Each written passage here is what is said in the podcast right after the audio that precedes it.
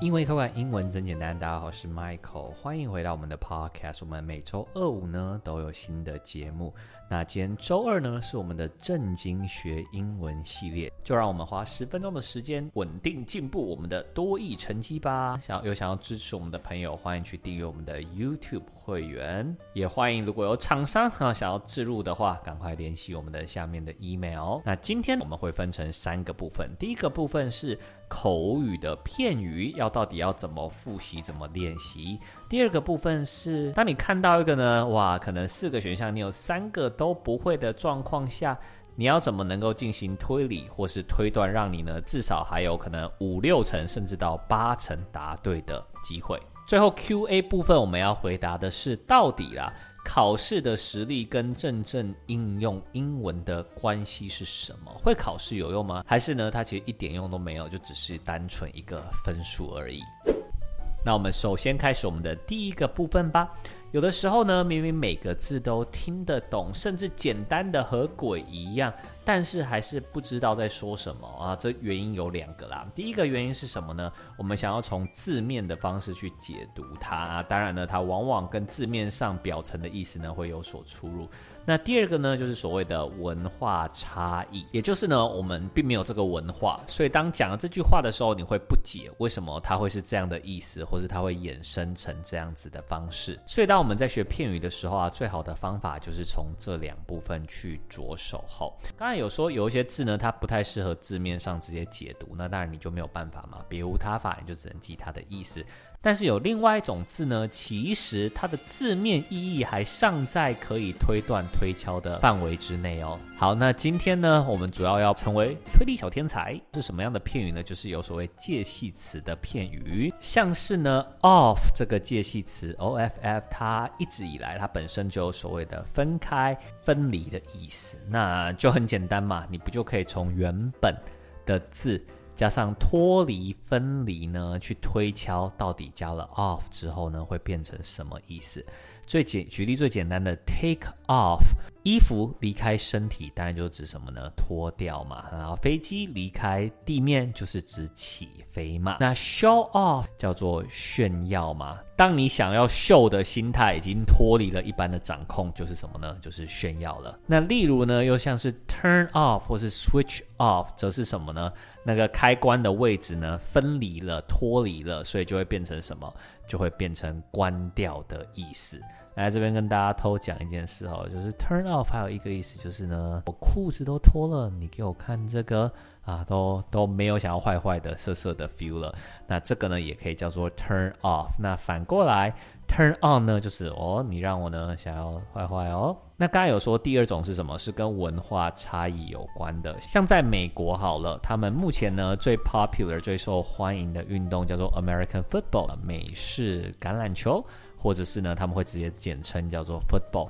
但其实在美式橄榄球发明之前一直以来他们的国球最受欢迎的球其实是 baseball， 就是棒球。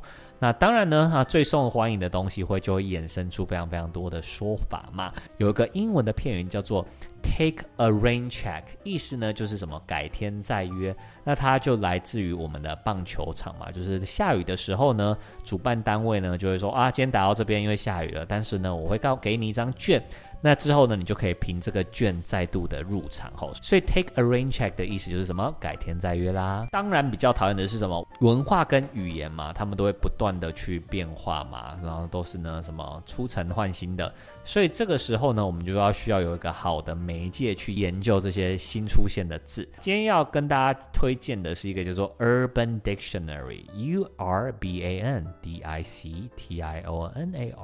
那 Urban Dictionary 它基本上都会记载的最新的网络或是年轻人的用字，这样子你就可以更知道说那个是什么意思了。那很多字我们用久就会习惯了嘛，它之后就会被纳入正式字典当中咯。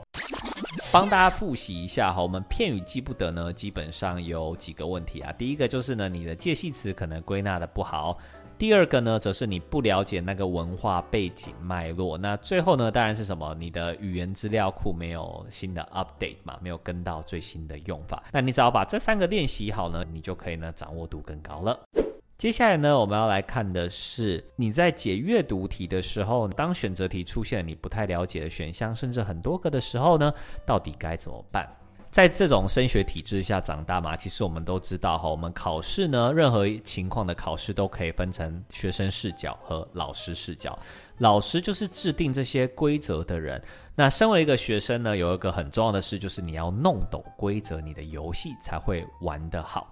那刚好我前阵子有看到一个 YouTube 影片，是在教人家解学测国文题型的，就是它基本上它有里面有8个成语，这样子问你某8个字的读音，然后它其实只会1-2个，但是它还是可以准确预测出来。那这个当然就是什么呢？就是它能够预测那个老师的心态，出题者的心态在想什么嘛。知己知彼，百战百胜。再加上我自己本身呢也是补习班的老师，所以今天就跟大家分享一下，就是老师呢，我们大概出题的逻辑是什么，然后我们有什么样出题的方式呢？那当然相应的呢，你或许就可以找到破解之道咯。基本上我们在出题的时候啦，我们都会来决定一下，就是难的问题、简单的问题、中等的问题的比例。我决定比例之后呢，我就会从我的资料题库里面或考典里面抓出来符合这些的，会尽量去选不同的啦，对吧？毕竟身为一个老师，你不希望有一个人他因为读了某一章他就可以考很高分，然后另外一个人他什么都有读，明明就只有漏掉一章，但是呢却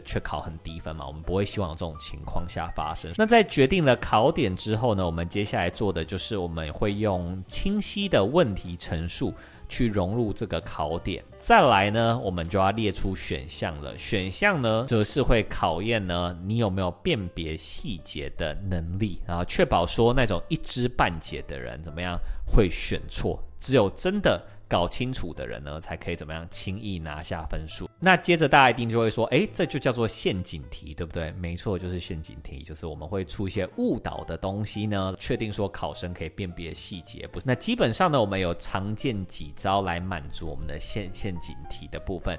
第一个叫做近似答案法，像是呢我们可能出偶漏跟漏啊，那2个答案呢可能就是怎么样都是不能选的，因为我就觉得说这2个字很常见啊，可能很多人看到就觉得这个是我会的，那我就选它，那这个答案就怎么样就错的。像偶漏跟漏呢，基本上2个同时出现在多义里面呢就不可以选，所以这个像近似答案法呢就是什么，就是错误的，2个都不可以选的部分。那还有另外一个陷阱呢，叫做通用错误选项，也就是一般人啦真的超级无敌容易错的，像是 to 很多后面呢是要加名词或是动词 ing， 像是 dedicated to， 还是你会不小心写成原型呢？另外一个呢是辨别用的，像是 even though 跟 even if。even though 呢，我们通常指的是已经发生的事或是一个既定事实，那 even if 呢，我们则志在强调还没有发生的事，所以呢就是考你这个细节，它的意思都叫做尽管，就考你知不知道这个细节。那再来呢，还有一个叫做颠倒法，就是我们会把 he is 写成 is he 这种颠倒搬弄顺序、搬弄是非的这种考法。所以呢，基本上呢，老师都会用这3招啦，然后来确认说你会不会。当你卡关的时候，当你没办法呢以考生或是以你原本的实力选出答案的时候，不妨去想一下，老师呢他大概是以什么样的方式出题的，就可以有助于帮你删除答案，或是呢选到正确的答案。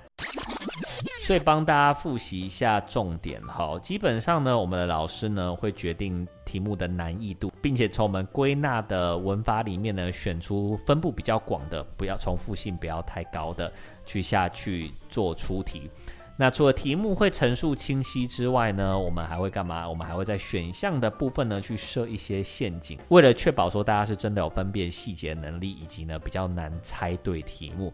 那常用的方法有近似答案法，通常呢不是2个都是错，就是其中一个是对的，以及通用错误选项，也就是考大家呢常常会错的一些陷阱的迷思。最后呢叫做颠倒法或者是呢位置什么东西那种乱掉一通，让你呢觉得好像是对的又好像是错的。那你只要知道这些的话呢，相信呢知己知彼百战百胜，你就可以拿到比原本更高的分数。最后呢，我们 QA 要聊的是，就是TOEIC这考试它到底只是为了让你刷一个分数之后呢就丢掉的东西，还是它是真的可以应用的呢？跟大家说一下TOEIC考试的全名 TOEIC， It stands for Test of English for International Communication， 所以它其实是什么呢？这个考试它是为了 communication， 也就是所谓的沟通的。虽然说多益确实存在的蛮多好用的技巧的，但是核心还是为了让大家可以沟通。因此其实你在多益里面学到的东西都是可以拿来真的应用的。那我就举一个例子吧，像是文法，人大家一定觉得文法那就是烂东西，文法就是为了考试而考的。确实我告诉你，我们的那个公务员考试的英文啊，真的就是为考而考，里面很多东西呢根本就是外国人绝对都不知道，他们生活上也用不到了。但是多益就不同了，多益会考的文法其实都是非常非常生活化的你都可以把它融入你的工作啊，你的日常当中。像是什么呢？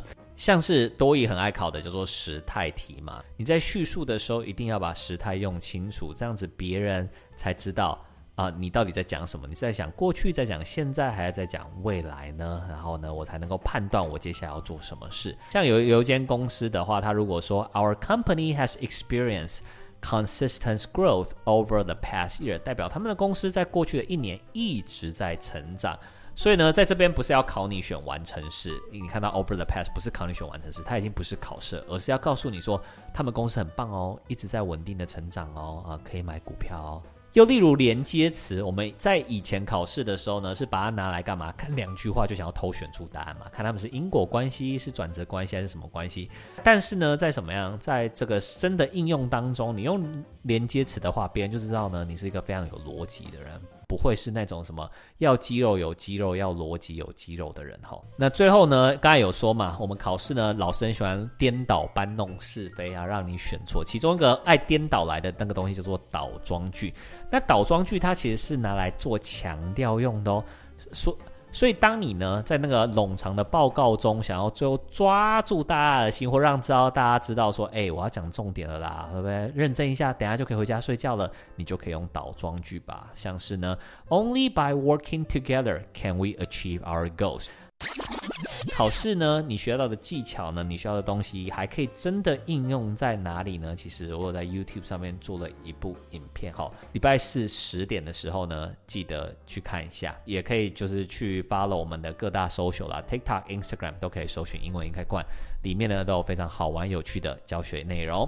我们今天的 podcast 就到这边咯。如果呢你觉得内容不错的话，那请帮我们留一个5星评论。英文易开罐，英文真简单，我是 Michael， 每周2、5都会有新的节目，那我们就礼拜5见啦，拜拜。